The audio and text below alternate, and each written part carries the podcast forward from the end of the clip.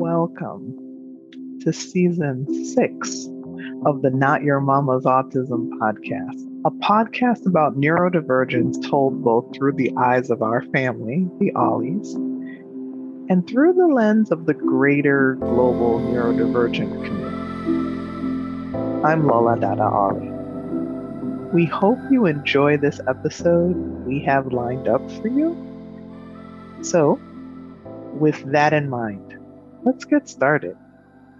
LaNasha Houze, welcome. Welcome to the Not Your Mama's Autism podcast. Thank you so much for being with us today.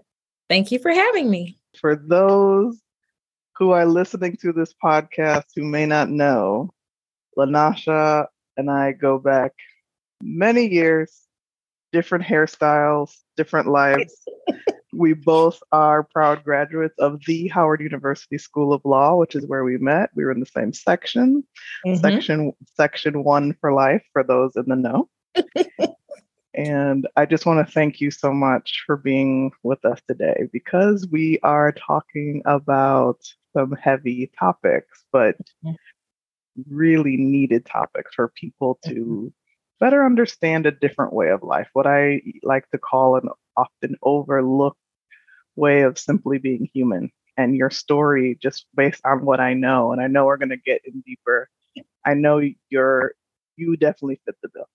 Oh, thank you. And it's so cool to be here today, especially considering I would have never thought when we were sitting in torts that we would be here having this conversation. but it's great. Yeah, that's the beauty of life. You definitely have no clue what is going to happen. So you are still a practicing attorney and an overall Renaissance woman. You are a multi hyphenate. So tell our viewers what you do for a living, what you do that brings you joy.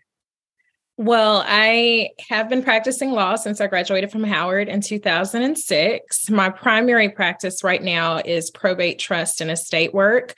And I tell people that my practice focuses on abused and neglected adults and children. I mainly work on guardianship matters. So, individuals who have an intellectual or developmental disability, or maybe adult protective services has become involved because of self neglect, possibly dementia, or some other diagnoses. In addition, for fun, what I tend to do is find things that are the complete opposite of what I do in my nine to five. Uh, I competitively dance West Coast Swing. I just finished my 200 hour yoga teacher training with CorePower. I also go in step, I go swing out. And so I try to find things that embrace my creative side and allow me to release since my job that pays me is a little more intense. Just a little bit, just a little bit. So thank you for sharing this a little bit of the. I mean, you are so multifaceted, and recently you we were texting, and you told me that you are a proud member of the neurodivergent community. So do you mind sharing with us? Shockingly to me, but totally okay with it. I took after about a couple of years in therapy, my therapist, who is also a doctor, referred me to um, a psychiatrist. And then I did this kind of brain scan thing where they put this cap on your head and analyze your brain waves. Don't really know the formal name of that. Mm. He also did a few sit down interviews with me and reviewed my chart and the information from my therapist. And he diagnosed me with ADHD, as well as psychosocial anxiety, psychosocial stress. And I was told that I have autistic behaviors, but I do not have a do- diagnosis of autism disorder. Was your journey to these diagnoses long? Was it, how did this all come about? How did you know where you fell on the overall neurodivergent spectrum? I honestly never neurodiversity really, spectrum. I never thought about it actually. And I think it's because of the fact that in women, Black women in general, right, we don't present the way that is stereotypical of what somebody would, would present with if they have ADHD. And the another thing, so basically all of the hyperactivity is is not physically for me It's not physically exhibited. It's it's inside my head. Whereas mm. that's not what they're typically looking for in school, right? I always had good grades. I am naturally an introvert. So you are not going to find me talking to a bunch of people. I actually don't prefer crowds, they make me anxious. I'm great one on one, but I'm not going to act up in class because I don't want to be seen. I don't want to draw attention to myself. Concerning how did I recognize this or did I think anything about it? The answer is no. Not at all. The first time that it even came up as a possibility where someone made me think maybe this is a possibility is when I was working for Dallas County. I was the supervisor for about seven or eight LMSWs, and they're very familiar with the DSM. Mm-hmm. Yeah. and they would tell me, you know, you know, you fit some of these criteria in this DSM. You should probably go get tested. And I was like, y'all, whatever. And I worked with Dallas County for about three years. And I shared the information with my therapist. And eventually she was like, ma'am, you should probably go get tested because it basically came to the point where it was I I explained it to her like um you have a stack of cards and you're building a card house and it, it just came to the point that everything was crashing around me and everything was crashing down. Hmm. And I didn't know how to fix it. I didn't know how to come to a point where I could function. And she was like, You should be able to work through this. So I'm sending you to a psychiatrist, which is great. And then went, got the diagnosis. And instead of me feeling as some people, they have a crisis, for me, it was a relief because now, finally, over the age of 40, I don't have to try to fit into these boxes or molds. I now have a reason as to why certain things are more difficult for me. I now have a reason to explain to people this is how I communicate, this is what I mean. And it just helps me to better express to others how to interact with me, as opposed to me trying to change my behavior to help people understand me better. And that wasn't working. So you said your hyperactivity doesn't present physically, but it's in your mind. Can you dive a little bit deeper as to what that feels like? It's kind of like I think I saw something on TikTok where someone explained uh, how they saw their child. One child had ADHD and one child did not. And so the dad gave one child, hey, go wash the clothes, go wash your clothes. And the child just went and grabbed the one without the diagnosis went just grabbed the clothes and went and put them in the washing machine and got started. The other child was like okay well in order to grab the clothes i've got to go to my car and make sure i get these things out of the car so i have all of my dirty clothes. Then i have to sort them but wait i can't do that until i clean my room to make sure i have all of those things. So for me someone can give me a task and i will do 20 other things to prep for creating and finishing this task. And then we'll probably forget the task that I was supposed to do in the first place um, until maybe later on. And then I remember wait, I was supposed to do this task. For me personally, because of my age and because I, you know, I've been told I'm smart, I'm a little smart. I've found mechanisms to kind of make up for those gaps. And so I know where my deficiencies are. And so I found ways to kind of accommodate for that. And I didn't realize that everybody else wasn't doing it too. Right. Mm. I thought everybody else struggled with getting to places on time, even when you start getting ready three hours before. I thought, you know, all of the things that I dealt with, and this is just the chaos in my head of creating a plan, keeping dates, creating a calendar, budgeting, anything that deals with habits or routines. I thought that was just normal to struggle the way that I did, but that's not the case. That was a part of my diagnosis. So you also mentioned about everything felt like it was crashing down around you. Could you could you could you expound upon that too? I'm self-employed. I have my own law office and running a business is hard in and of itself. But running a business where you have to manage your own life, and then the way that my business is, I have to deal with the crises of others. And so, in the process of dealing with the crises of others, I wasn't managing myself well. Myself was getting lost in me managing other people. And it just felt like everything was just like this big looming crowd and cloud, I guess, and heaviness was affecting me to the point where sometimes I couldn't get out of bed, or to the point sometimes where I couldn't do my work, or it would just be anxiety to the point where sometimes I would be paralyzed and not necessarily know what to do next or how to function, or not eat, not shower, not get mm. dressed, not leave the house. Mm. So it got into a point where then it started to affect my relationships and it started to affect my work product. But I couldn't fix it. I couldn't get out of it. I couldn't be like, pull mm. yourself together mm. and function.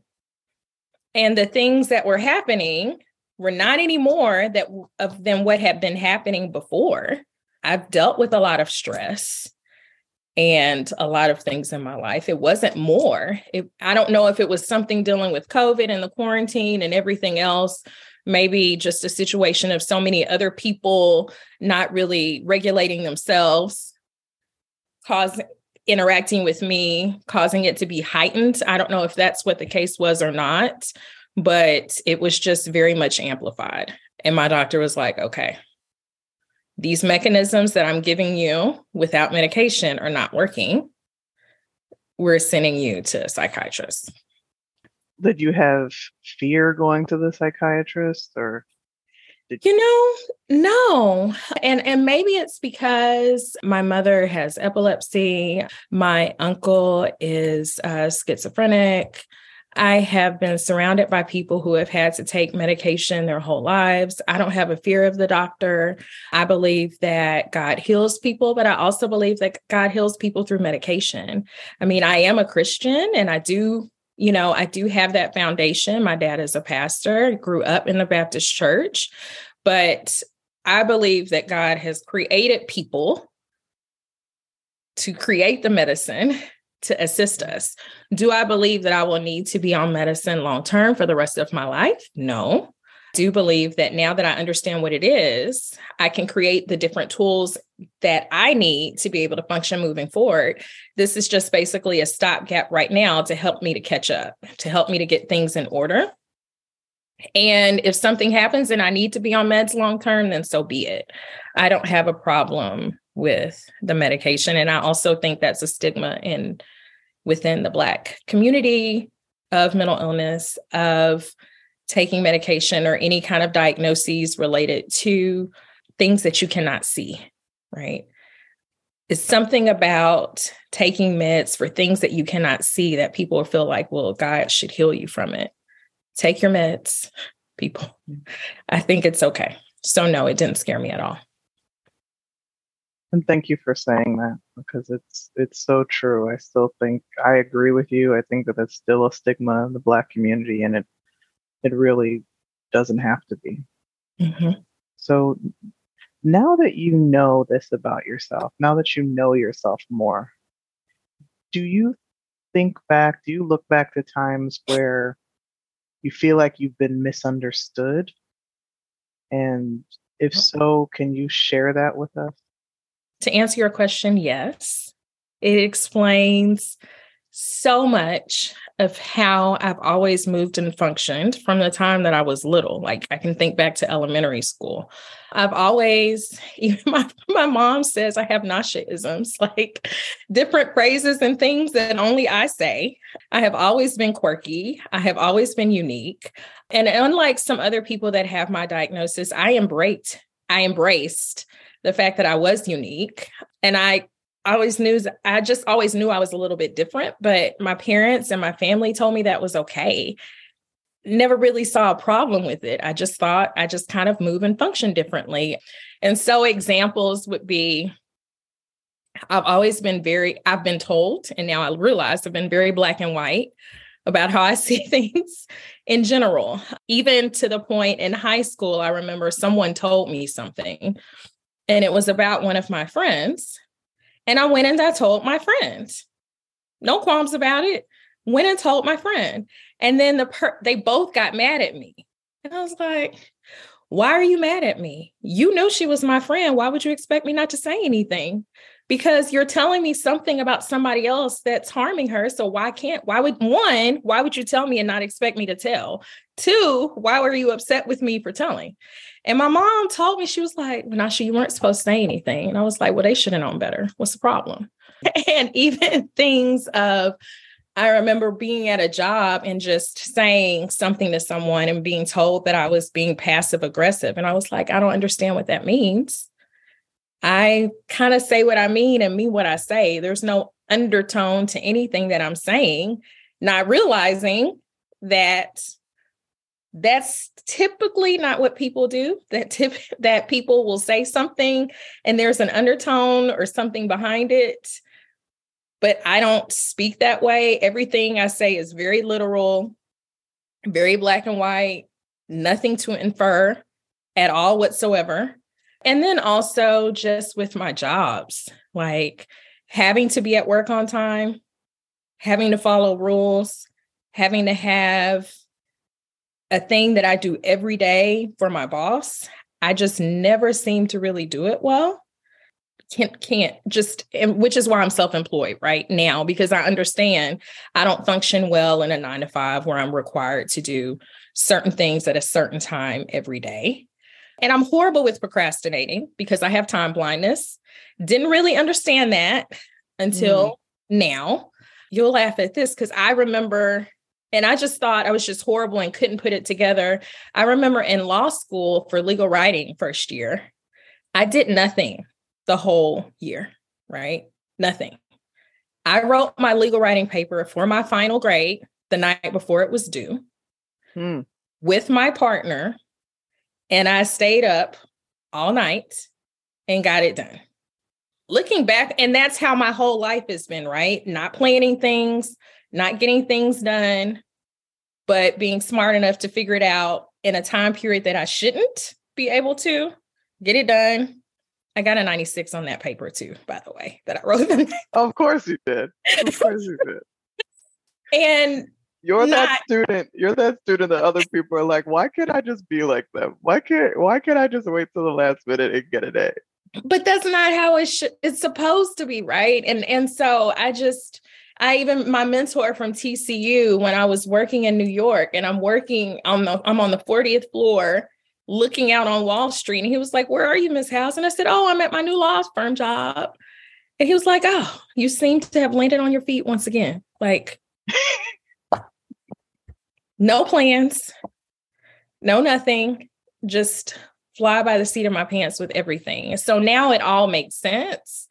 But um, so looking back on it, yes, those are examples of that's not typical. That's not how people usually operate and people do not usually speak so literally or not as in black and white and if you want to go to the autistic behaviors like my mother has always made comments about how i'm weird about textures weird about sounds i'm weird about lights sometimes which nobody else in my family is growing up i didn't want to be with other kids i stayed inside and played with my puzzles like those were all signs, but but wouldn't have known. How have your closest friends and family reacted to your diagnosis? My closest friends were like, Yeah, we always knew you were a little different. It didn't change anything. And that's why they're my friends because they love mm-hmm. me no matter what my quirks are. They accept me for who I am. And because I have always moved and functioned as me, even when bullied or teased or whatever, I found my circle of friends that now accept me for me. Right.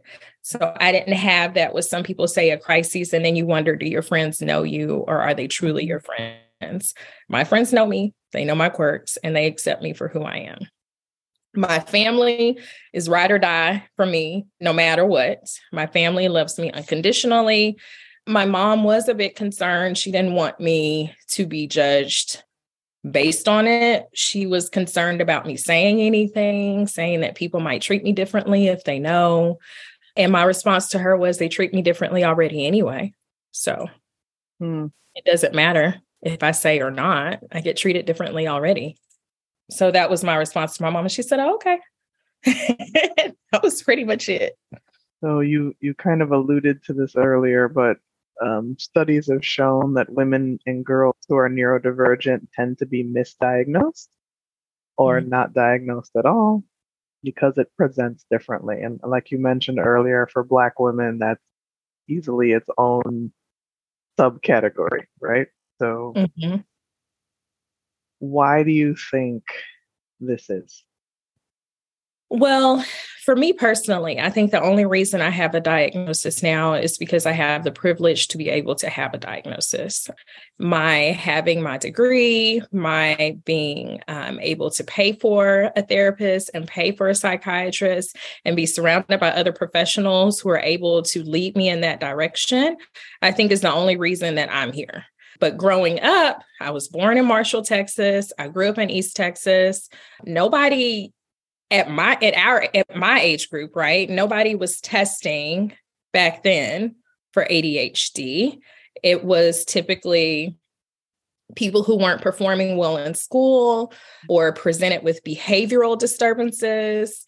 But I was in the gifted and talented classes, right? Mm-hmm. So even if I'm extra quiet or I'm having issues, they just think, oh, she's just being a weird, quirky nerd. She's fine. She's graduating in the top 10% of her class. She's quiet. She doesn't disturb anybody. Why? Why even bother?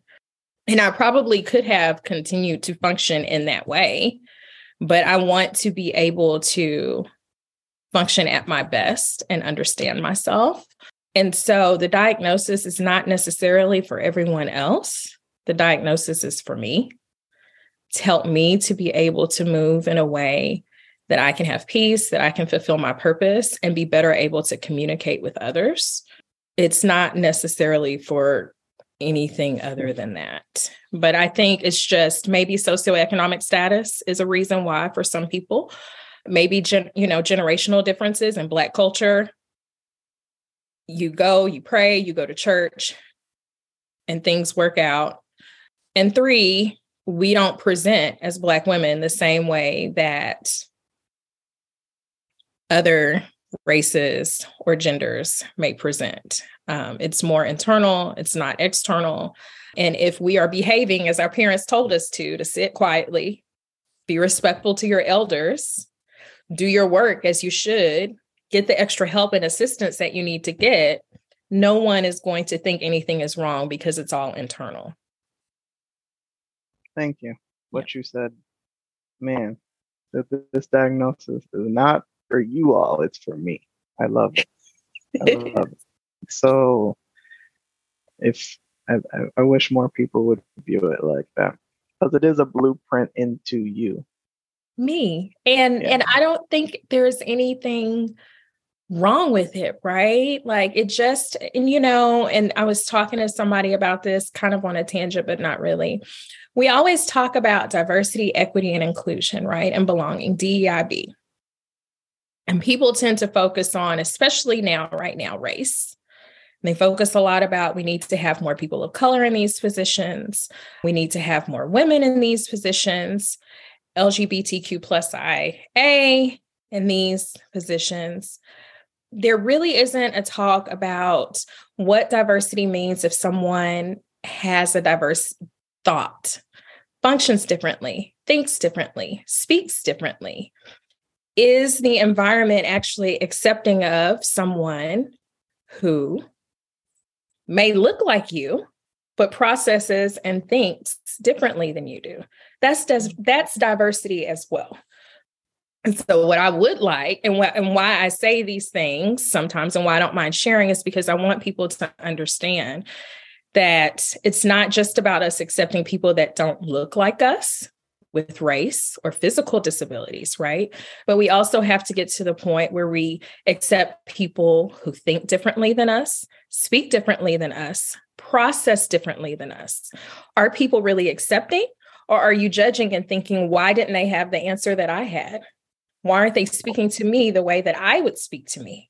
Or, um, or get the answer as fast as I did? Or why do they take more time to deliberate on something than I correct. did? Correct. Accept the differences across the board.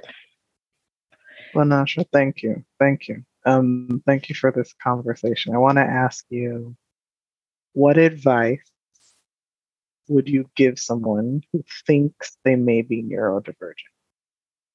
I would say one, understand that being neurodivergent is not a negative thing.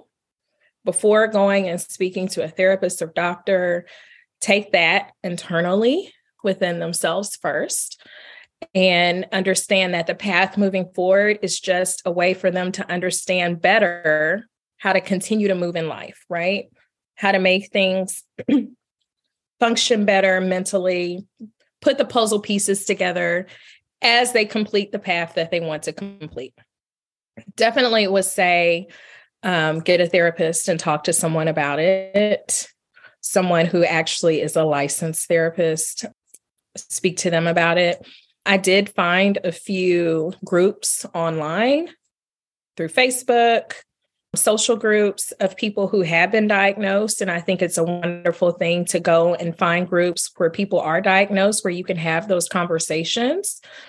Start there and just see what the therapist says, find some peer groups or some mentors. And move in that direction first. And then also do a little bit of research on what it is. That's what I would recommend first. I wouldn't say necessarily go and do an online test and go see a psychiatrist right off the bat, right? I would say do some research, get to know who you are, get to accept who your true self is, walk in your truth, speak to a therapist about what your truth is, and find other like minded people in your environment in some way, whether through social interactions or in person, social media or in person as always, thank you for this. If you like our content, please share and subscribe.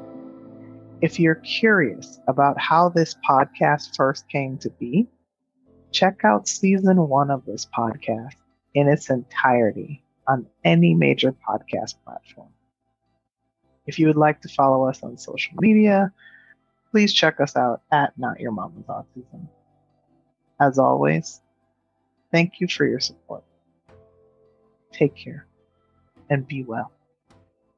Not Your Mama's Autism podcast is written and produced by my mom, Lila Dada Ollie, and is occasionally produced by me, Fella Ollie. My dad and sister also contribute sometimes. Big thanks to Anna Lee Ackerman for her audio and video editing support. Until next time, everyone, see you soon.